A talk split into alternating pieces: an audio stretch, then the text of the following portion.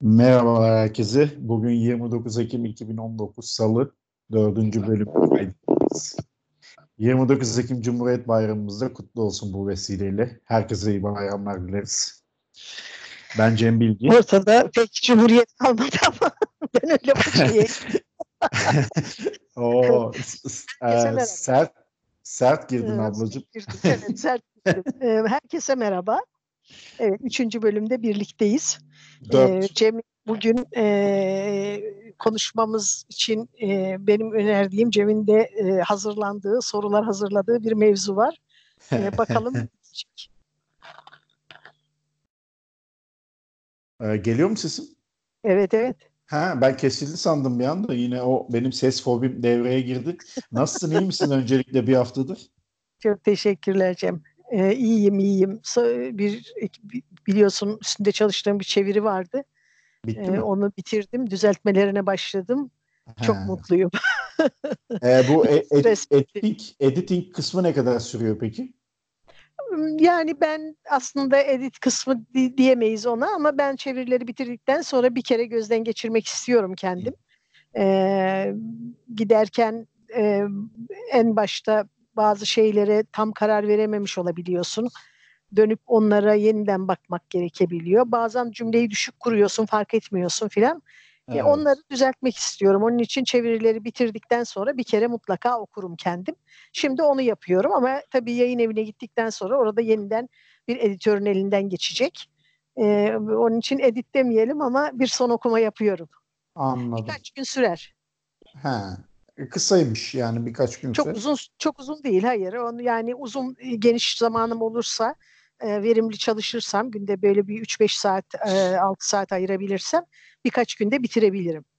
Anladım. Ee, şimdi valla önce şunu söyleyeyim. Ben nedense böyle çok uzun zamandır kayıt yapmıyormuşuz gibi hissediyorum. Halbuki bir hafta evvel kayıt yaptık ama neden böyle oldu bilmiyorum. Bu hafta Sen bende çok İzmir'e gelecektin, gelemedin. Senin Ya için bir evet. zaman boşluğu oldu galiba. evet evet oldu. O, ona biraz üzüldüm açıkçası. Yani Biz de üzüldük, geçen- beklemiştik kendini. Evet ben de çok şey o, o işe motive olmuştum yani birkaç gün İzmir'de geçireceğim diye seviniyordum. O biraz arada şey oldu hastalığıma kurban gitti. Yani yoldan geri döndüm Çok geçmiş öyle olsun. söyleyeyim. Daha iyisin değil mi? Teşekkür ederim. O, vallahi toparladım artık nihayet. Bir haftanın sonunda toparladık. Arada ben rapor falan da aldım. Bir, bir buçuk gün işe gitmedim falan. Bayağı böyle bir şifayı kaptık anlayacaksın ama iyiyiz Ya çok şükür. mevsim geçişlerinde İzmir'de de o kadar çok insan hasta ki Evet. e, yani e, etrafımızda da çok var. Biz de böyle hasta olmayalım diye e, bayağı bir uğraşıyoruz, özen gösteriyoruz ama e, biraz kaçınılmaz. İnsan ne giyeceğini bilemiyor. Hava işte bir serin bir değil. Evet. filan bu aralarda hastalanmak çok mümkün, çok kolay. Dikkat etmek lazım. Bir de toplu taşımada da e, çok kolay bulaşabiliyor. Dediğin gibi dikkat etmek lazım. Evet evet toplu taşıma tabii başlı başına bir hastalık kapmak için e, ideal ortam. Toplu taşıma ile ilgili senin başka sıkıntıların da var. Onları istersen başka bir programa şey yaparız, konuşuruz enine başka- boyuna. Başka onun için Başka hastalıklar da var program- çünkü. Bir, bir, bir program bir bir bölümde onu ayrıca konuşmak isterim ama e, geçen gün e, bir böyle bir tweet attım. Bu sloganımı tekrarlamak istiyorum. E, toplu taşımada toplu oturmayı öğrenelim lütfen. Güzelmiş bu. Bunu bir karikatürle Yani şey bu- yapmak lazım. Bunu bunu bir slogan olarak her yerde inin. Toplu oturalım. Yani bilhassa erkekler eee, yani bacaklarını ayırarak ve böyle bir yayılarak oturuyorlar ki toplanın dediğinizde de sanki böyle bir yanlış bir şey söylemişsiniz, haksızlık etmişsiniz gibi bir de reaksiyon gösteriyorlar. Çok alınıyorlar. Kardeşim bacaklarını toplayıp oturacaksın. Çok net yani.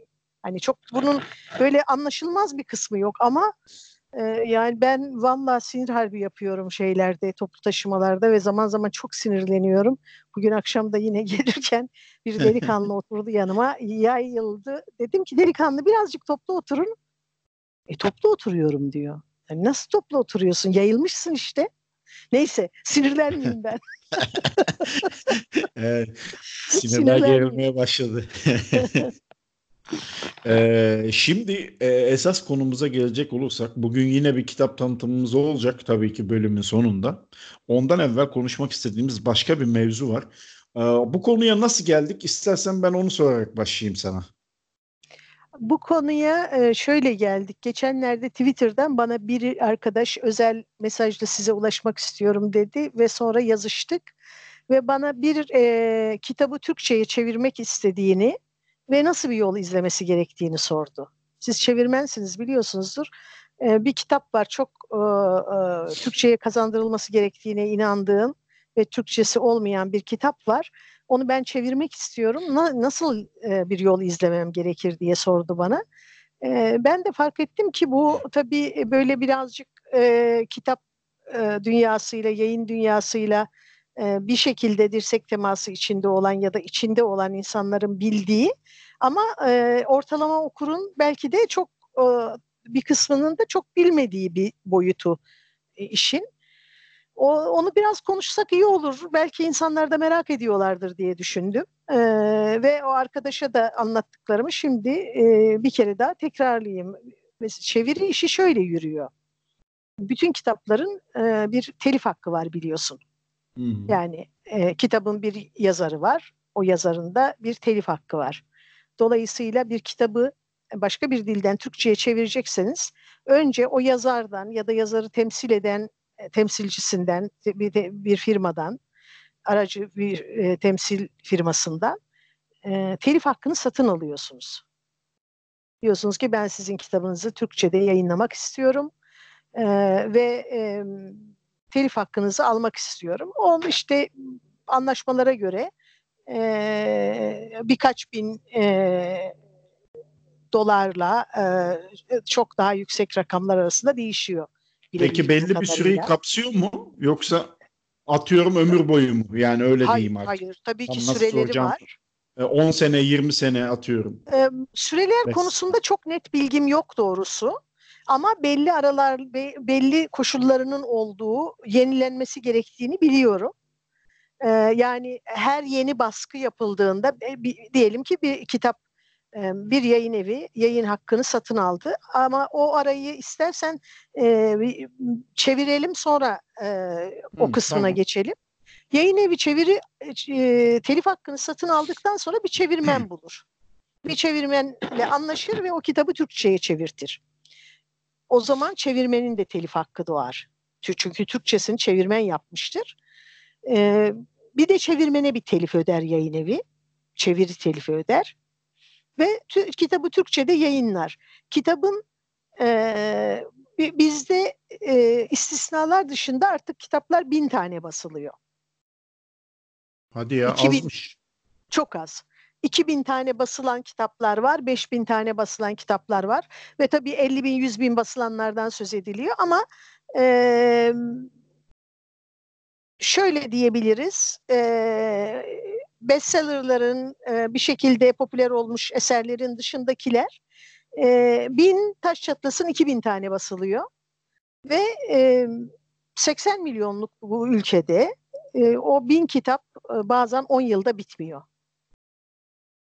Çok acıklı bir e, manzara bu hakikaten. E, bunu da şuradan e, biliyorum ve çok şaşırmıştım bunu öğrendiğimde. Bir e, Hollandalı bir e, yazar var, Connie Palmen diye. Benim de çok sevdiğim bir yazar. Türkçe'ye çevrilmiş üç kitabı var. Üçünü de okudum ve çok beğendim. E, ayrıntı yayınları e, basmıştı e, kitabı. Benim de ben de ayrıntı yayınlarını o dönemde çeviri yapıyordum. Arkadaşımdır aynı zamanda oradaki arkadaşlar, sahipleri, çalışanların pek çoğunu tanırım filan. İstanbul'a gitmiştik Ergun'la birlikte. Ayrıntı yayınlarında çalışan bir arkadaşımız o sırada şeydi, genel yayın yönetmeniydi. Onu da ziyaret ettik gitmişken. Oradan bir takım kitaplar aldık filan. Daha bizim kitapçı dükkanımız yoktu o zaman. E, dedim ki ben ya niye Koni Palmen'i yine yine basmıyorsunuz? Yeni baskısını yapmıyorsunuz. Çünkü e, bulunmuyordu. E, ben e, birilerinden ödünç bulup oku, okuyabilmiştim bazı kitaplarını. Yani bir tanesinin galiba o zaman kitapçılarda bulmak mümkün olmuştu. Diğer ikisini e, olan arkadaşlardan bulup okuy okuyabilmiştim filan. Genel yayın yönetmeni arkadaşımız da dedi ki e, kitabın e, baskı tarihine bir bakın. O zaman baktık galiba işte e, 2006'da mı 2004'te mi ne basılmıştı ve biz bizim konuşmamız 2014'te geçiyordu herhalde. Yaklaşık 10 yıl. 10 yılda bin tane kitap satılmamış yani. Bir Yaşlı- tanesinde bir tanesi hala piyasada var. Şu anda da yani e, kitapçılardan satın aldığınız kitaplara bakarsanız bazılarının basım tarihleri o kadar eskidir. 2002'de basılmıştır, hala bitmemiştir filan. E, kitap okuma alışkanlığı böyle şey olduğu için e, fazla yaygın bir alışkanlık olmadığı için memleketimizde kitaplar fazla satmıyor ama sattığını varsayarsak işte bir baskı yapar kitap. Yeni bir baskı yaparsa yeni baskı için hem çevirmene hem de e, yazara yeniden telif ücreti ödenir. Basmaya devam ederlerse ve şartlar e, da e, anlaşma sürüyorsa o yayın evi o yazarı basmaya devam eder. Ama bazen kitabın birinci baskısı 10 yılda bitmez. Dediğim gibi o zaman o kitap bir daha basılmaz. E, sözleşme de yenilenmez. Başka bir ücret de ödenmez. Belki günün birinde başka bir yayın evi yeniden onu basmak isterse o zaman gider yeniden bir telif hakkı satın almak ister. Çünkü bir önceki artık ilgilenmiyordur. Ama yeniden baskı yapmaması durumunda böyle oluyor. Yeniden baskı yapması durumunda da işte diyelim Marquez'leri basıyor can yayınları ne bileyim 60. 80. baskıdır. E belli ki karşılıklı herkes memnun. O sözleşmeler sürüp gidiyor. Yani ömür boyu gibi olmuyor şüphesiz. Mesela el, ya, el değiştiren yayın evleri oluyor. Ee, özür dilerim. Eserler oluyor. Diyelim Hı hı. Margaret Atwood'u bizde e, AFA yayınları basmıştı geçmişte. Sonra Oğlak yayınları bastı bir iki kitabını. E, uzun yıllar basılmadı sonra. Mesela işte Margaret Atwood gibi birinin telifi yüksek. Kimse o topa girmiyor yani Ee, o zaman. Yani telifi yüksek olduğu için de e, öyle o küçük çaplı bir yayın evinin ödeyebileceği paralar hı. değil. Dolayısıyla da uzun bir süre basılamadı E, ve sonra Doğan Yayın, Doğan Kitap e, telifini aldı. Şimdi Doğan Kitap basıyor Margaret Atwood'u. E, böyle ara sıra e, şeyde bizim dükkana gelen arkadaşlarla e, konuşuruz. Şimdi falanca yayın evini okumuyorum, almak istemiyorum falan diyor. E, diyorum ki mecburuz yani. Margaret Atwood'u okumayacak mıyız? Mecbur. Yani onun e, şeyini, telifini ancak onlar ödeyebiliyor ve biz de o yazarı okumak istiyorsak mecburen gidip alıyoruz elbette. Peki şöyle bir soru aklıma geldi şimdi spontane olarak. Ee, yayın evi değiştiği zaman tekrar çevirtmiyorlar değil mi? Eskisi veya e, atıyorum yazar Her bir şey ikisi de mümkün. Her ikisi de mümkün. Mesela Ha. benim e, çevirdiğim ve e, kural dışı yayınlarından çıkmış bir psikoloji kitabı vardı. E, kural dışı yayınları e, şey e, bir, bir tek baskıda kaldı ve uzun yani dediğim gibi bu bu işte bin tane basılmıştı ve o bin tane beş senede falan bitmedi. Onlar da yeni bir baskı yapmadılar. E, o mevcut kitaplar tükendi. Sonra Sola Sola Unitas diye bir yayın evi var. E, galiba bu türden eğitimler, e, workshoplar vesaireler de yapıyor. İşte koçluk, psikoloji, e, liderlik vesaire gibi görebildiğim kadarıyla sosyal medyadan. Onlar e, basmak istediler. E, ilkin böyle birazcık şeyden şartlarda anlaşamaz gibi olduk. Biz yeniden çevirtelim o zaman dediler. Dedim olur. Ama sonra anlaştık e, ve benim çevirimi yeniden bastılar. Yani her ikisi de Ha. mümkün. Anladım. Ee, yeni telif anlaşması yapan e, yayın evi eski çevirmeni yaptırtmak zorunda değil. Eski çeviriyi kullanmak zorunda değil. Ee, yeni bir çeviri yaptırabilir. Ama e, iyi bir çeviri varsa e, insanlar da onu yeniden basmayı tabii tercih ediyor. Mesela işte demin sözünü ettiğim e, Margaret Atwood'un e, kitaplarının iyi çevirileri vardı. O çevirileri yeniden bastı Doğan. O çevirmenlerin çevirilerini alıp bastı. Yeniden başka yeniden çevirdikleri de olmuştur ama mevcut iyi çevirileri kullandılar mesela. Anladım. Ben de diyecektim eğer başkasına çevirdilerse o çeviriyi alıp okudun mu kendininkiyle kıyasladın mı diyecektim ama o soru boşa çıktı sen böyle deyince. Ama tabii çok böyle çok skandallar oldu e, Ya, ya bu Türkiye'de. karışık bir durum ama yani Tabii, şimdi. e, intihal çok yaygın bir şey. E, ama intihalin ötesinde mesela Türkiye'de şöyle şeyler de var. Yani kimi yayın evleri var. E, işi yani yayın evinin işi başka yayın evlerinin çevirilerini alıp e, allem kullem edip yeniden basmak. E, bir, bir şey vardı şimdi isim vermeyeyim yasal yükümlülük altına gireriz belki. bir yayın evi vardı. E, bütün kitaplarında aynı adamın e, çevirmen olarak adı var. Adam Rusçadan, Fransızcadan, İngilizceden, İspanyolcadan, e, Slavcadan aklına gelebilecek bütün dillerden çeviri yapıyor. Tabii ki Bayağı çeviri dil yap- bilen birisi demek ki. yani şu böyle işler var. Mesela çeviriye takla attırmak diye bir iş var. Hmm. Çeviriyi alıyorsun, tanınmayacak hale getirmek üzere cümleleri yeniden kurarak yazıyorsun. Anladım. Yani İlginçmiş. e, murad edersen e, hırsızlık yapmanın çok çeşitli yolları var. Ya Ee, ben, emek ben de onu diyecektim. Demeyeyim dedim. Korsanın değişik şeyi bu. Korsan çeviri. Ya tabii ki çok çok korkunç şeyler var ama hani onun da ötesinde tabii çeviri mevzuna girersek e, ben böyle çok dertli e, çıkarım burada. E, yani çok anlı şanlı büyük yayın evleri e, çevirmenlerinin telifini düşürmek için e, girişimde bulunan oldu mesela. E, bu çok ayyuka çıkmış bir örnek olduğu için ve basında filan yazıldığı için rahatlıkla söyleyebilirim. E, Yapı Kredi yayınlarına e, Murat Çelikkan'ın annesi e, Esin Talu Çelikkan e, Amin Maluf çevirileri yapmış e, vaktiyle.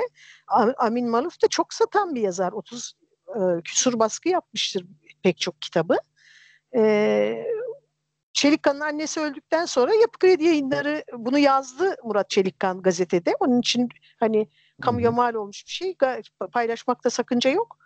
Ee, Murat Çelikkan'ı çağırdılar ve dediler ki e, telifi düşürelim. Ne bileyim işte yüzde ondan yüzde sekize düşüreceğiz. Murat Çelikkan da bu, benim e, ben bunu bu telif hakkını miras aldım. Benim hakkım değil ve ben başka çevirmenlerin hakkını e, şartlarını farklılaştıracak, e, onlar adına e, olumsuzluklara yol açabilecek şeylere imza atmam. Neyse o annem böyle anlaşmışsa böyledir diye çok omurgalı bir tutum gösterdi. E, o zaman e, işte ve şey dediler çok tuhaftı o da. Ben o zaman çeviri meviri yapmıyordum. Murat Çelikkan'ı Radikal'de okuyordum ve hiç unutmuyorum bu yazıyı yani. Ee, çevirilerin redaksiyon gerektirdiğini söylüyor. 30 tane baskı yapmış. O zamana kadar reda- redaksiyonu görmemiş. Ee, telifi düşürmeyince birdenbire redaksiyon e, ihtiyacı hasıl olmuş. Ee, ve Murat Çelikkan bunu kabul etmediği için e, yeniden çevirttiler o kitapları başkasına. Tamam dediler sizin çevirinizi kullanmıyoruz. Daha ucuza yani daha az telif hakkı isteyerek daha düşük yüzdeyle yapan bir çevirmen buldular. Ona yaptırdılar. Sonra e, onlara da benzer şeyler yaptılar gerçi. E, mesela şeylerden genç çevirmen arkadaşlardan duyuyorum. Telif anlaşması hiçbir şekilde yapmak istemiyor yayın evi. Diyor ki Bunu, bir kere vereceğim para. e, Bundan sonra vermem. Ha, biz telif e, durumuna geri dönersek e, Ee, şeyi burada bir şey söyleyebilir miyim telife Tabii. dönmeden evvel? Aslında orada olması gereken e, o yayın evinin o kitabı çevirecek başka çevirmen bulamamasıydı. Ama tabii Türkiye'de özellikle etik etik olarak dediğin doğru yani. Bir e, hayır ben bu çeviriyi yapmıyorum diyebilmek lazım ama insanları da kınamak e, olmuyor. Çünkü e, herkes bir hayat mücadelesi veriyor. E, hani bence de yapmamak daha doğru ama yapanlara da bir şey diyemiyorum yani. Etik olarak ben de sorunlu görüyorum. Yani evet, 30 küsur evet, baskı yapmış ve e, tabii ama o kişi belki de bunlardan habersiz olabilir. Bunlar sonradan açıklanmış olabilir. Onları kestiremiyorum. Ama dediğin çok doğru. Etik olarak bir sorun var burada. Evet. Yani orada da bir sıkıntı var da işte Evet. yani bu şimdi başka bir derin mevzuya girmiş olacağız. Girmeyelim Evet, bence. Girmeyelim. Çıkamayız oradan yani. Şimdi oradan çıkamayız ama şeyden devam edelim. Ee, şimdi bu işte böyle bir telif hakkı var ama bu telif hakkı ezelebet değil. Telif hakkının düşmesi durumları var. Bizim yasalarımıza göre bir yazarın ölümünün üzerinden 70 yıl e, geçtiği zaman e, artık telife tabi değil. E, Bu şöyle bir e, şey güdüyor. yazar yaşadığı sürece e, telif hakkı alsın. E, 70 yılda mirasçıları alsın ama ondan sonra artık bu insanlığın ortak malı olsun ve herkes bundan e, özgürce yararlanabilsin. E, Anonim sene, oluyor yani. Efendim? Anonim oluyor bir nevi aslında. Evet bir nevi Türk öyle oluyor. Biz bu sene bunu Türkiye'de e, şeyde gördük. Sabahattin Ali'nin ölümünün üzerinden 70 yıl geçti. E, Sabahattin Ali'nin kitaplarını Yapı Kredi yayınları telifle basıyordu. E, ve bu sene e, neredeyse Yapı Kredi e, şey e, Sabahattin Ali basmayanı dövüyorlar yani herkes bastı. ee, bütün yayın evleri muhtelif kapaklarla hatta A101'de e, bile satıldığını e, söylediler. Öyle o haberler çıktı. E, mesela önümüzdeki yıl e, George Orwell'in ölümünün üzerinden 25-70 yıl geçmiş olacak. 2020'de onun telifi kalkıyor. Önümüzdeki Oo. sene bir George Orwell furyası göreceğiz mutlaka. 100 ayrı yayın evinden 1984 ve Hayvan Çiftliği çıkacak. 1984 zaten Instagram'da yer gök 1984 evet. oldu. Seneye artık yani daha fena. Çevirmen arkadaşlara bir tüyo vermiş olayım. Oturun birer e, Hayvan Çiftliği e, şey çevirisi yapın 1984. Önümüzdeki yıl herkes basmak isteyecek. Basacak bir yayın evi mutlaka bulursunuz. Böyle de bir tüyo vermiş olayım. İyi, iyiymiş o da değişik. Ama bu durumda yayın evleri e, yazara telif vermiyor ama e, atıyorum ya yazara telif vermedik. Çevirmenin telifini düşürmeyelim gibi bir kafaya da girmiyorlar sanırım. Gene o yüzde on, yüzde sekiz oluyordur duruma göre. Yani, Hayır canım. Hiç öyle o şeyler acımasız bir şey piyasa öyle değil. Ya aslına bakarsan Şimdi e, büyük yayın evleri için durum biraz daha farklıdır ama e, bir süre önce böyle benim de kitaplarını çok sevdiğim, çok beğendiğim e, butik bir yayın evinin sahibiyle e, sohbet etme olanağı buldum. Yerdenize uğradı, bizi ziyaret etti. E, ismini vermeyeyim. E, şeyi anlattı yani o, butik küçük bir yayın evi çok iyi kitaplar basıyor gerçekten. Çok iyi çeviriler yaptırıyor. Yani kitaplarını okuduğum için çok rahatlıkla bunu söylüyorum. Ee, ve bana böyle bir şey anlattı. Yani e, bir kitabın kendisine maliyetini anlattı. İşte e, yazar telifi, çevirmen telifi, e, tasarım için ödenen para, e, editörlük, son okuma için ödenen para, e, matbaaya ödenen para, e, işte tanıtım gideri vesaire çıktıktan sonra e, hakikaten ona da komik bir pay kalıyor. Yani ee... küçük küçük yayıncılık yapanlar, küçük ve orta çaplı yayıncılık yapanlar için de e, aslında öyle çok günlük güneşlik bir durum yok gibi görünüyor. Fakat e, tabii böyle yüzlerce kitap yayınlamış büyük yayın evleri bilhassa çok satanları, uzun satanları olanlar e, yani işte ne bileyim e, Orwell yıllarca hep e, belli bir istikrarla sattı. Marquez öyle satar, Eko öyle satar. Böyle e, şey e, uzun satar ve e, istikrarlı biçimde tekrar tekrar baskı yapan kitapları olan yayın evlerinin e, hem kitap sayısının çokluğundan hem bu tür kitapların sayısının da e, portföylerinde fazlalığından gelirleri şüphesiz daha yüksektir. Ama e, hani e, daha küçük e, butik yayıncıların da bu işi bir aşkla yaptıklarının altını çizmek lazım. Onlar da öyle hani çok acayip paralar kazanıyorlar da çevirmeni de vermeyeyim. Yani ben neredeyse arkadaşa ya bir tane şey, kitap çevireyim size sevabına falan diyecek bir duruma gelmiştim onu. Dinledikten sonra. Ben de bu konuya gelecektim. Sen söyledin. Yani diyecektim ki o zaman verdiğin rakamları göz önüne alırsak e, tanınmış yazarlar ve büyük yayın evleri hariç pek kimse bir şey kazanmıyor diyecektim. Hayır tabii ki kazanmıyor. Kadarıyla. Tabii ki kazanmıyor. Yani, görünen ya, yazar arkadaşlar da şimdi ben çevirmen olarak aldığım paradan şikayet ediyorum ama yazar arkadaşların kitap başına hani ve çok iyi yazarlardan söz ediyorum yani hakikaten Türkçenin günümüzde Türkçe hmm. edebiyatın e, hatırı sayılır kalemlerinden bahsediyorum. Hepsi başka işlerden neredeyse hayatlarını kazanıyorlar. Yani sadece yazarak Türkçe'de, e, Türkiye'de e, hayatta kalabilen, hayatını yazarak sürdürebilen e, yazarların sayısı herhalde bir elin, iki elin parmaklarını geçmez yani. benim bildiğim işte Orhan Pamuk var, e, Ahmet Ümit var, Zülfü Livaneli yani. iyi kazanıyor. E, yani şey tabii bestsellerler o Best. Kahraman Tazeoğlu falan onları bilmiyorum. Onlar benim çok dışımda ve yani e, hakikaten e, hem baskı sayıda işte ilk baskı bilmem 40 bin falan diyorlar. Gerçekse e, dudak uçuklatıcı onları bilmiyorum ama hani e, benim bildiğim, izlediğim işte bu dediğim e, bin, iki bin basılan kitapların e, yazarları hani yazarlıktan bir şey kazanmıyorlar elbette. Hepsi başka ee, işler yapıyor hayatlarını sürdürebilmek için. Bu noktada şunu tabii. söyleyeyim. Evet bu işin e, üzücü kısmı bu noktada şunu söyleyeyim. Şimdi bu, bu olayın pek çok boyutu var. Ee, biz maliyetlerden, onların kazandığı paralardan bahsettik ama e, bir de kitapların fiyatları var. Şimdi belli bir para kazanmak için belli bir fiyatı satmaları lazım. E, zaten az satılan bir şeyi e, görece pahalı satarsa, satmaya kalkarsa diyeyim daha doğrusu, bu sefer satış iyice düşer. Yani şöyle sorayım aslında, kitap pahalı olmalı mı?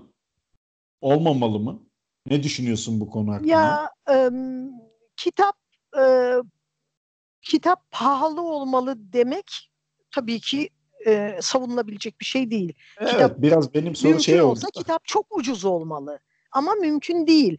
Yani gömleğin, ayakkabının, çantanın, ekmeğin, makarnanın e, pahalı e, olduğu bir e, ekonomik düzende e, yani. kitabın ucuz olmasını niye, ne hakla bekleyebiliriz? Çünkü kitabı yapanlar da pantolon, ayakkabı, makarna, pirinç, gaz yağı, tuz filan alıyorlar yani. Onlar da oradan para kazanacaklar, kendi hayatlarını sürdürecekler. Dolayısıyla e, her şey pahalıysa kitap da pahalı olacak. Ama e, esasen kitap Türkiye'de pahalı da değil yani. Ya da değildi yakın zamana kadar öyle söyleyeyim. Tabii bu son e, döviz şeylerinde e, artışlarıyla e, bizde bütünüyle dışarıya kağıt, mürekkep her şey evet, e, dövize için. geldiği için son bir yıl içerisinde kitaplara çok ciddi zamlar geldi. Dergilerde de öyle mesela. Basılı evet, yayıncılığın Çok ciddi zamlar şey geldi. Başka türlü basılması mümkün değil. Ama bana şey gibi geliyor Cem, bilmiyorum bana katılır mısın? Ee, esas mesele bizim kültüre sanata para vermeye henüz alışamamış bir toplum olmamızla ilgili gibi geliyor bana. O, o katılıyorum buna ama bence tek sebep bu da değil. Yani bu... şöyle söyleyeyim mesela. Yok tabii ki tek, tek sebep değildir. Birçok sebep var. Ama e, şey e, mesela dükkana genç arkadaşlar geliyor. İşte bir kitaba bakıyor. İşte diyor ki merak ettiği bir kitap. Bakıyor kaç lira? 40 lira diyorum. O çok pahalıymış diyor. Diyorum ki ama nereye gidiyorsunuz? İşte arkadaşlar 3 bir aya verecek, 2 bir aya vereceksin bu parayı diyorum. Evet. Yani Hani ve o bira içeceğini biliyorum. Şimdi ben bira içmesin para e, kitap alsın anlamında söylemiyorum bunu. Bira da içsin tabii ki içecek genç e, ya da değil bunun bir önemi yok. E, ama böyle bir tuhaf yaklaşım var. Ben bunu anlamakta evet. çok güçlük bakış çekiyorum. Açısını, kitap bakış ucuz olmalı. Lazım. Yani kitap neden ucuz olsun?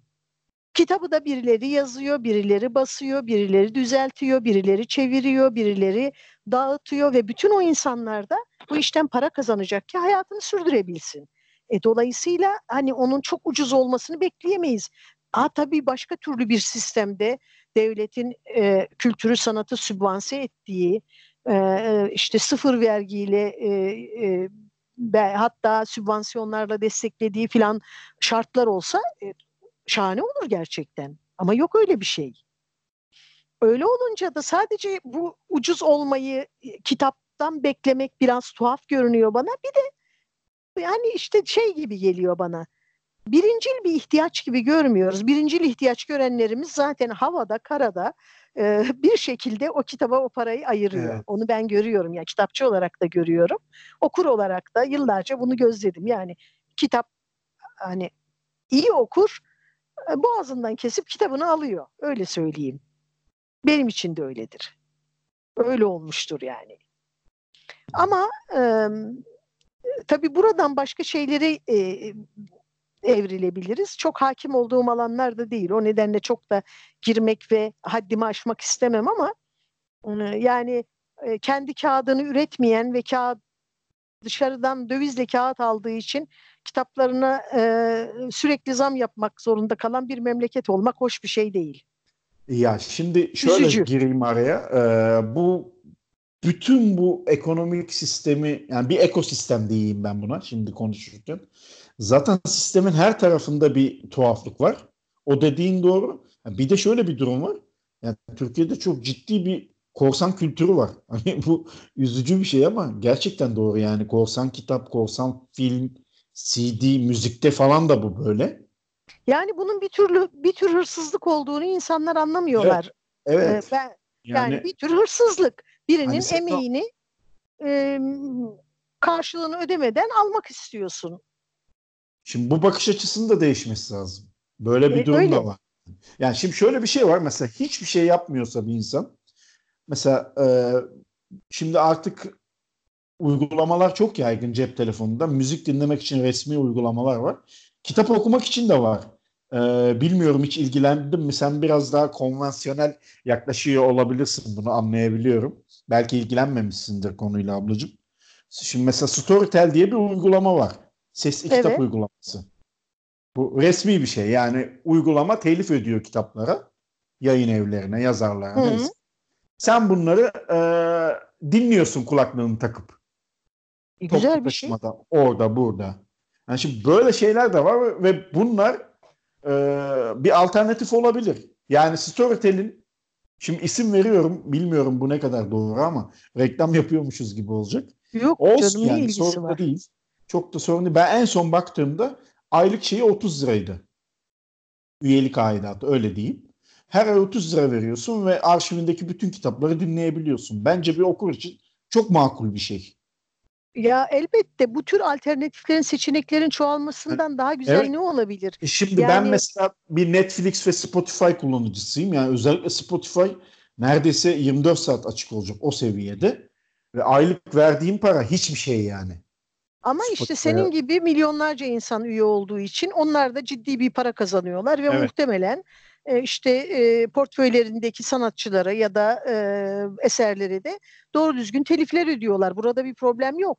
Evet evet. E, iyi bir Yani şey. bu, bu da Kitaplar bir için şey- böyle olmasında gayet e, yarar var. Değişik kanalların açılmasında. Çünkü yani e, insanlar yolda bir sürü vakit geçiriyor. Mesela sesli kitap dinlemek gayet hoş bir seçenek. Evet, Ne yani. Storytel'i ben e, tavsiye ederim.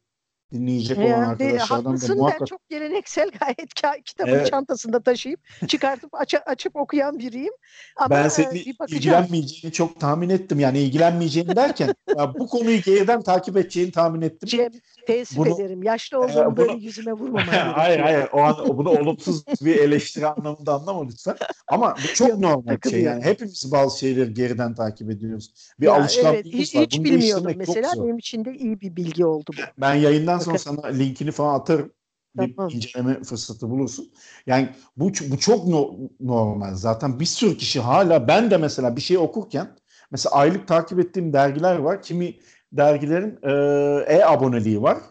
Ama e-abone olmuyorum. Abone de olmuyorum. Her ay gidip bayiden alıyorum mesela. Ya öyle işte ki al, almak, eline almak, karıştırmak e, filan fiziksel olarak temas etmek de ayrı bir ihtiyaç bu tür şeylerde. Ayrı bir zevki var. Ama öbürküsü de e, o yeniliğe alışınca o da başka bir güzellik. Yani onu da şey yapmamak Eminim lazım. öyledir. Çok- Eminim hani öyledir. Bunlarda biraz bence ortayı bulmak lazım. Hani kimi Evet, insan evet. eskiyle bağını kopartıyor, her şeyi yeniliyor. Kimi insan da bütün yeniliklere ayak giriyor. Ben ikisine de biraz karşıyım açıkçası. Biraz- şey e, e, ılımlılık, e, moderasyon iyidir diyorsun. evet yani böyle bir yumuşak geçiş gerekiyor. Ya bir de şöyle bir şey var. Bu benim özelimde olan bir şey.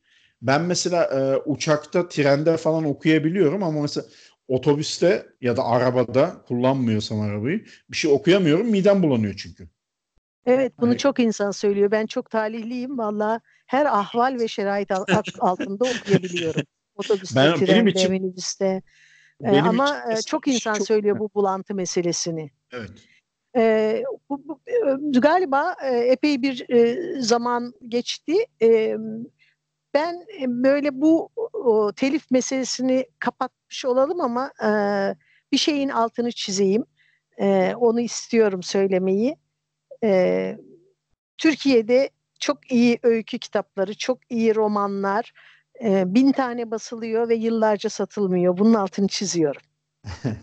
Anlıyorum. Ee, daha çok kitap okumamız gerekiyor. Yani e, okuma alışkanlığı gerçekten korkunç bir e, düzeyde e, Türkiye'de. Bin kişiden bir kişi düzenli kitap okuyor. E, okumanın e, fecaat gerçekten. E, oku, okuma alışkanlığını e, artırmak için bir takım e, şeyler, girişimler, Yayıncılar Birliği'nin Okuyay platformu diye bir platform var. Onlar bir takım araştırmalar, bir takım çalışmalar yapıyorlar. Böyle bir takım girişimler var ama e, daha çok e, üzerinde çalışılması, düşünülmesi, e, çaba gösterilmesi gereken bir konu gibi görünüyor. Çünkü e, şey yani bu okuma işi çok mühim mesele toplumların e, yani e, sağlıktan e, sonra toplum, ikinci gelir her, bence. Her anlam anda her anlamda toplumun e, halinin, durumunun önemli bir göstergesi okuma eksikliği gibi geliyor Kesinlikle. bana. Kesinlikle ee, yani. Onun için daha çok kitap okuyalım, daha çok kitap alalım, e, daha bu bu yayın kitap işlerine daha çok ilgi gösterelim demek isterim. E, bize, kendime, sana ve dinleyenlerimize. e, galiba böyle epey bir zaman oldu. Ee, Haftanın çok satması gereken kitabına geçiyorum ben. Yok geçmeyelim. Süreyi ben ta- kontrol ediyorum.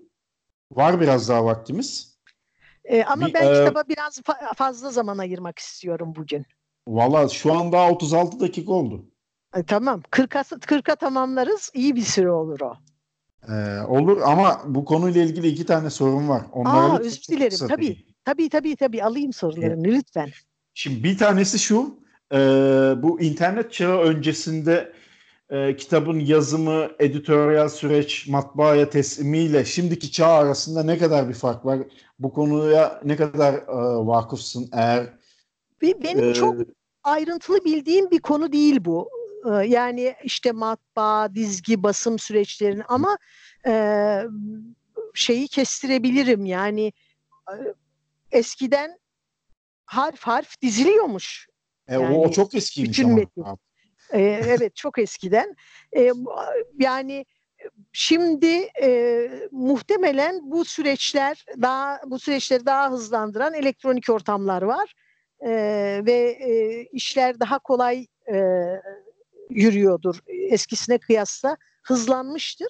Ama e, değişmeyen bir şey e, olsa gerek. O da işte e, editörün, e, redaktörün e, yeteneği, becerisi ve onun kitaba kattıkları, e, e, yazarın, çevirmenin e, e, niteliği, becerisi, e, işinin nasıl yaptığı, e, onlar e, eskisi gibi aynen durmaya devam ediyor etkileri itibarıyla ve katkıları itibarıyla. Fakat tabii ki e, şey e, teknik süreçler e, olumlu anlamda kolaylaşmıştır. Okey. Bunu böyle geçtik. Hemen ikinci soruyu da Çok sorayım. iyi bildiğim alanlar değil tabii. Dediğim gibi yani ben de böyle dışarıdan böyle bir, bir amatörün bilebildiği, e, bir meraklının bilebildiği kadarıyla e, söyleyebildim. Belki de e, bilmediğim boyutları vardır. E, biri bize anlatır. Daha çok bildiğim bir şey soracağım. Hemen. Öyle tabii. kapatalım bu konuyu. Teknik çeviri nedir? Ve çeviriyi sen bir kitap aldığın zaman sayfa sayfa cümle cümle mi gidiyorsun? Bu süreç nasıl oluyor? Şimdi teknik çeviri e, benim bilebildiğim kadarıyla şey e, yani edebiyat ya da bir kitap çevirisi değil de bir rapor. İşte bir hmm. bilimsel makale ya da işte bir e, patent e, e, içeriği, bir kullanma kılavuzu vesaire. Bunlar teknik çeviri diye geçiyor. Çeviri bürolarının yaptığı e, kitap edebiyat, basılı eser dışındaki işler. Tıp o, mesela, oralarda, tıp alanında atıyorum. Tıp e, olur, tabii mesela bilimsel bir makale. E tabii ilaç e, şeylerinden tut, e, ilaç firmalarının e, işte kendi iç e, metinlerinden tut, e, bilimsel makalelere, e, mesleki kitaplara kadar bir sürü şey. Yani şimdi bir tıp e, kitabı var. E, hiçbir yayın evi onu al, alıp basmaya yanaşmıyor. Niye? Çok sınırlı bir kitleye hitap eden bir şey. E, onu işte ihtiyacı olan kısmını e, bir çeviri bürosuna e, çevirtebiliyor insanlar. Ya Anladım. da başka disiplinlerde de var bu. E, işte ben jeolojiyi biliyorum mesela orada da var. Kitaplar bölüm bölüm çevrilebilir ya da makale çevirtir. Türkçeden İngilizceye, İngilizceden Türkçeye. Benim çok hakim olduğum alanlar değil. Zaman zaman jeoloji konusunda e, Türkçeden İngilizceye çeviriler yaptığım olur. E, ama e, böyle eş dost ahbap e, işi. E, onun dışında teknik çeviri yapmadım. E, bildiğim bir iş değil. E, ama kitap çevirisi, e, kitap işte yayın eviyle bir telif anlaşması ya da e, bir kerelik para alacaksan, ben öyle çalışmıyorum ama öyle çalışan arkadaşlarım var. E, anlaşma yapılır ve metni sana gönderirler.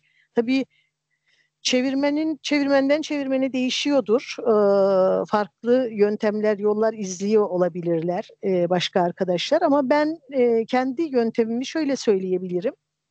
E, bazı kitaplar diyelim bir psikoloji kitabı ya da işte bir e, popüler bilim kitabıysa e, onu e, ilkin baştan sona okumadan da çevirebilirsin. Yani bölüm bölüm okur.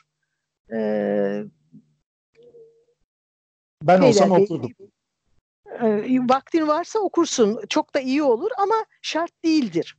Ha. Fakat bir edebiyat eseri söz konusuysa bir roman, bir öykü önce onu okuyup bütünlüğünü bir kavramak gerekiyor. Evet, en azından ben öyle yapabiliyorum. Yani yazarın üslubunu anlaman gerekiyor. Sözcük seçimleri konusunda bir fikir sahibi olman gerekiyor. Karakterler kimdir? Nasıl konuşuyorlar? Sen onları burada nasıl konuşturacaksın? Onlar konusunda bir fikir sahibi olabilmek için romanı baştan sona okuman lazım. E, ancak baştan sona okuduktan sonra e, o genel e, çerçeveyi çizip daha iyi ilerlemek mümkün olabiliyor. Ben dediğim gibi yani başka türlü yapılabilir ben mesela bu son çevirdiğim romanı baştan sona okuyup bitirecek zamanım olmadı. E, bölüm bölüm okudum. E, yani bir bölüm okudum, e, orayı çevirirken öbür bölümü okudum filan. E, çevirinin yarısında bir yerde romanı bitirmiştim. E, ama şimdi düzeltmeleri yaparken en başta o eksikliğin e, yarattığı handikapları görüyorum ve düzeltiyorum. Evet, ben de onu ee, soracaktım. Sen sormadan cevabı verdin. Evet. E, yani e, bir edebiyat eserini baştan sona okumadan cümle cümle çevirmek bana e, hem mümkün görünmüyor hem doğru görünmüyor. Ya o bütünlüğü sağlamak lazım kafada öncelikle. Ne kadar evet. İngilizce bilinirse bilinsin ya da hangi dilse artık. Dediğin gibi o bütünlüğü sağlayıp sonra işe girişmek daha mantıklı. Ben olsam ben de öyle yapardım diye düşünüyorum. Evet, öyle yapmak daha doğru görünüyor bana da. Ve bu konuya noktayı koyalım. E, haftanın çok satması gerektiğini düşündüğümüz kitabı bölümümüze geçelim. Yalnız bununla ilgili ben bir şey söylemek istiyorum. Yani özellikle de böyle kayıt yaparken söylemek istiyorum. Ben senden bir kitap istemiştim hatırlarsan. Ee, bir Rus bilim kurgusuydu. Ha, Onunla evet. ilgili e, ya şimdi şöyle ben bunu kendi kendime geçen hafta düşündüm. Ya dedim ki bu kitabı ben okuyayım ben tanıtayım bari. Hem benim için de Süper bir, bir fikir. Motivasyon olur. Ee, zaten ilk bölümde demiştim bu podcast'i yapmadaki motivasyonlarımdan birisi de okuma alışkanlığımı tekrar kazanmak diye. Öyle kendi kendime düşünmüştüm. Hatta bu hafta sonu İzmir'e gelebilseydim sana uğradığımda kitabı da alacaktım senden. Ama yani Gö- o e, kitapla ilgili kitabı merak etme. o kitapla ilgili öyle bir fikrim var. Bunu da böyle e, record Harika bir fikir. Destekliyorum. Şeyinde söyleyeyim ki. Yürekten e, destekliyorum. Teşekkür ederim. Sağ ol. Şimdi ben pası sana atayım. E, evet. Sen bize tanıt kitabımızı. Ben bu bu haftanın çok satması gereken kitabı için Türklük Sözleşmesi'ni öneriyorum. Barış Ünlü e, adlı bir sosyoloğun yazdığı bir kitap. Türklük Sözleşmesi oluşumu, işleyişi ve krizi diye bir kitap. Ee, geçenlerde bu kitaba dair bir tweet attım. E, direnmeyin, okuyun. E, mutlaka okuyun. uzun bir süre yakın gözlüğü takmaya direnmiş ve sonra yakın gözlüğü takmış da rahat rahat kitap okuyor gibi hissedeceksiniz kendinizi dedim. İnsana gerçekten bir yakın gözlüğü takmışlık duygusu veriyor e, Türklük Sözleşmesi. E, şöyle arka kapaktan önce bir e, küçük pasaj okuyayım. E, diyor ki gündelik davranışlarımızı, eyleme tarzımızı, toplumsallaşırken sergilediğimiz performansları, konuşma ve hatta susma biçimimizi belirleyen etkenlerin çoğu zaman farkında bile değiliz. Ne var ki bunlar yalnızca gündelik hayatımızı değil, aynı zamanda tarihin uzun hafızasındaki siyasal konumlarımızı ve tercihlerimizi de etkiliyor. İşte çoğu zaman bilinç dışı düzeyde yaşanan bu körlüğün siyasal anlamları üzerine düşünüyor Türklük Sözleşmesi. Şimdi Türklük Sözleşmesi'ni ben de aslında biraz gecikerek okudum. Benim elimdeki şöyle bakıyorum yedinci baskı. Ee, benim okuduğum Nüsa yedinci baskı. Ee, bir, bir, bir seneden beri e, hep okuma listemde e, ve e, bugün okuyacağım, yarın okuyacağım e, diye bir, erteleyip durdum. E, Türkay arkadaşım var. Türkay e, 9 Eylül Üniversitesi'nde e, İnşaat Mühendisliği bölümünde profesör. Aynı yıllarda doktora yaptık birlikte 9 Eylül'de. Çok eski ve e, sevgili bir arkadaşımdır Türkay Baran. Beni çok kınadı geç bir süre önce, bir, bir, bir buçuk ay önce. Hala okumadın mı Türk, Türklük Sözleşmesi'ni senin muhakkak okuman gerekiyor falan diye. Ve ben de e, okudum e, ve ona çok hak verdim. Çok gecikmiş bir okuma olduğunu düşündüm ve hakikaten niye benim de okum, ille benim okumam gerekir diye düşündüğünü de anladım. E, kitabı okurken şaşırarak öğrendiğim şeyler oldu. Mesela Batı'da beyazlık çalışmaları diye e, çalışmalar varmış Amerika'da bilhassa. E, beyazlar kendi ayrıcalıklarının nasıl farkında değiller ve e, farkında olmadan ne tür ırkçılıklar yapıyorlar. Bu bunları e, tartışan, bunları inceleyen çalışmalarmış ve Barış Ünlü e, beyazlık çalışmalarından yola çıkarak bir e, bir takım savlar ileriye sürüyor kabaca şöyle bir şey söylüyor. Diyor ki e, Osmanlı'nın son dönemlerinde işte me, e, meşrutiyetle birlikte e, bir Müslümanlık sözleşmesi oldu. Çünkü Müslümanlar e, kendilerini tehdit edilmiş hissediyorlardı. Sığınacak bir yurttan yoksun kalmak gibi bir riskle karşı karşıyaydılar ve böyle bir e, ortamda Türkiye Cumhuriyeti kuruldu. Fakat Cumhuriyet kur, Cumhuriyet kurulurken de e, Müslümanlık Sözleşmesi'ne dahil olanlarla yapıldı bu iş. Sözleşmeye dahil olmayanlar çeşitli biçimlerde e, elimine edildi. Ermeniler, e, e, Rumlar gibi. E, ama diyor Cumhuriyet kurulduktan bir zaman sonra bu Müslümanlık Sözleşmesi e, Türklük Sözleşmesi'ne evrildi ve e, Türklük Sözleşmesi artık e, sadece Türkleri ya da kendine Türk diyenleri, Türkleşenleri kapsayan bir şey oldu. Mesela Kürtleri dışlar hale geldi. Ve bunun bunların e, nasıl işlediğini, nasıl örnekler üzerinden e, çok sıkça kimi şeyleri tekrarlayarak ama bana kalırsa o tekrarların e, meselenin anlaşılmasında önemli bir e, yeri var. E, çünkü e, hakikaten bazı şeylerin e, anlaşılması için biraz hmm, tekrarlamak gerekiyor. E, ben kitabı okuduktan sonra e, şöyle söyleyeyim, memleketimizde olan ve olmayan, e, yaşanan ve yaşanmayan kimi şeyleri e, daha iyi algıladığımı gördüm. Daha bir, bir yere oturtabilir hale geldim. Küçük bir pasaj yine kitabın içinden okuyacağım. Diyor ki Türklük stratejileri, yatkınlıkları, eğilimleri sayesinde belli eylem hatları iş, iz, iş, izler kişi. Ee, ve şöyle diyor. Örneğin bir yargıçtan adil olması ama aynı zamanda bir Türk olarak karar vermesi. Bir gazeteciden cesur olması ama aynı zamanda bir Türk olarak haber yapması bir akademisyenden bilimsel bakması ama aynı zamanda bir Türk olarak bilim yapması beklenir. Bu meslek gruplarındaki çoğu insan da gerçekten böyle davranır. ahlak dairesinin ve Türklük Sözleşmesi'nin dışında bırakılanların, kalanların lehine kararlar vermez, haberler yapmaz, kitaplar yazılmaz. Lehine davranmamak ve duygudaşlık kurmamak bir yana sık sık da sözleşme dışı kişiler hiç yokmuş gibi yapılır. Aslında e, bir bu sözü getirip belki şuraya bağlamak e, biraz açıklayıcı olabilir. E, sen de izlemişsindir. E, Aslı Erdoğan'ın söylemediği sözler üzerinden Hmm, büyük bir gürültü evet. koptu. Bu hafta bayağı şey- yaygara çıktı. Evet, çok büyük bir yaygara çıktı. O epey bir kepazelik yaşandı. O kepazeci lafları edenlerde hiçbir şey yokmuş gibi e, sessizce dur- durmaya devam ettiler e, sonrasında. Ama bence çok faydalı bir e, de e, işlevi oldu bu asparagas haberin. E, mesela be- benim Twitter'da takipleştiğim ve böyle çok da e, sempatiyle izlediğim genç bir avukat arkadaş ne saçmalıktır bu. Ben liseyi bitirene kadar e, işte e, bir Kürt diye bir şey de duymamıştım. Öyle bir ayrımın farkında değildim filan dedi. Ben de e, bunu içtenlikle söylediğini biliyorum. Türklük Sözleşmesi'nde o nedenle bugün konuşmak istedim. Bunlar gerçekten içtenlikle söylenen şeyler. Çünkü o yok saymayı, o ayrımcılığı o kadar içselleştiriyoruz ve o kadar e, Normalleştiriyoruz. değiliz ki. O kadar olağanlaşıyor ki bunu yaptığımızı fark etmiyoruz bile.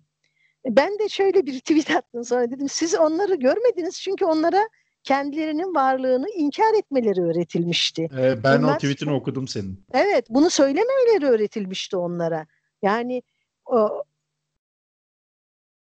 bütün bunları konuşabilmek, bütün bunları anlayabilmek için bence Türklük Sözleşmesi'ni e, insanların okuması gerekir. Bilhassa gençlere hararetle öneriyorum. Çünkü e, ülkemizi ve ülkemizde yaşananları anlamanın e, bir tarihsel bir per- perspektife oturtarak anlamanın iyi bir yolu diye düşünüyorum. Bir şeyin de altını çizmek isterim. Barış Ünlü bu bunu söylerken e, ne Müslümanlık Sözleşmesi'nin ortaya çıkışına dair ne daha sonra Türklük Sözleşmesi'nin e, ne evrilmesine dair kınayıcı, ayıplayıcı, e, kötüleyici bir tutum içerisinde değil. Onun o sırada niçin öyle olduğunun e, tarihsel, e, toplumsal, siyasal e, şeyini de e, koşullarını da çok e, net, çok açık e, tartışarak söylüyor. E, ama mesele e, o, o şartlar değiştiği halde e, kimi değişikliklerin olmaması ve bir takım insanların hala e, o sözleşmenin e, dışında bırakılarak yok sayılmaları, acı çekmeleri, e, haklarından mahrum olmaları vesaire. Dolayısıyla e, zihin açıcı bir okuma olacaktır diye düşünüyorum. Vallahi çok ilgi çekici. Evet, Ee, sana da baya- okumanı öneriyorum. Evet ben e, kendi içimden sen konuşurken zaten direkt ben e, listeme aldım öyle söyleyeyim çünkü çok bu e, sadece sadece ülkemiz çerçevesinde değil bence bir global bir sorun. Hatta Amerika'dan Kesinlikle öyle. örnekte de var. Yani bunu biz başka bir bölümde bence enine boyuna konuşalım. Böyle kalmasın. Çünkü yani Olur, ben konuşuruz. kısa bir süre Amerika'da kaldım. Sen benden daha çok farklı ülke gezdin. Belki senin de yaşadığın şeyler vardı ama benim başıma çok böyle saçma sapan şaşırdığım tuhaf bir iki ırkçılığa dair şey geldi e, siyahilerle ilgili. Yani onları da paylaşmak isterim. E, hiç alışık olmadığımız şeyler burada. En azından siyahilere karşı öyle söyleyeyim. Ee, ya şey e, biz ırkçı olduğumuzun farkında değiliz çünkü burada ırkçılık yapabileceğimiz e, insanlara ırkçılık yaptığımızın farkında değiliz. E, işte e, siyahlar yok. E, aslında geldiler mi hemen onlara ırkçılık da yapıyoruz ama bunların hepsini konuşuruz. Evet başka bir Evet zaman. evet yani bu Daha çok uzun derin konuşalım. bir konu. Bunu bir bölüme şey yapalım. Sığdıralım demeyelim de bir bölümü buna ayıralım öyle yapalım Öyle ablacığım. yapalım. Öyle yapalım. Ee, bu bölümün de sonuna gelelim böylece. Yaklaşık Evet. bir saat oldu 55 dakika. Sana teşekkür ederiz. Dimağımızı açtın yine. Değişik bilgilerine. Ben de teşekkür ederim e, Cemcim. Çok güzel seninle sohbet etmek. E, Bilmukabele. dinleyenlere de çok teşekkür ederiz. E, kafanızı şişirmediğimizi, sizi sıkmadığımızı umarız. Hoşça kalın. Haftaya görüşmek üzere. Kendinize iyi bakın. Bir sonraki programda görüşürüz.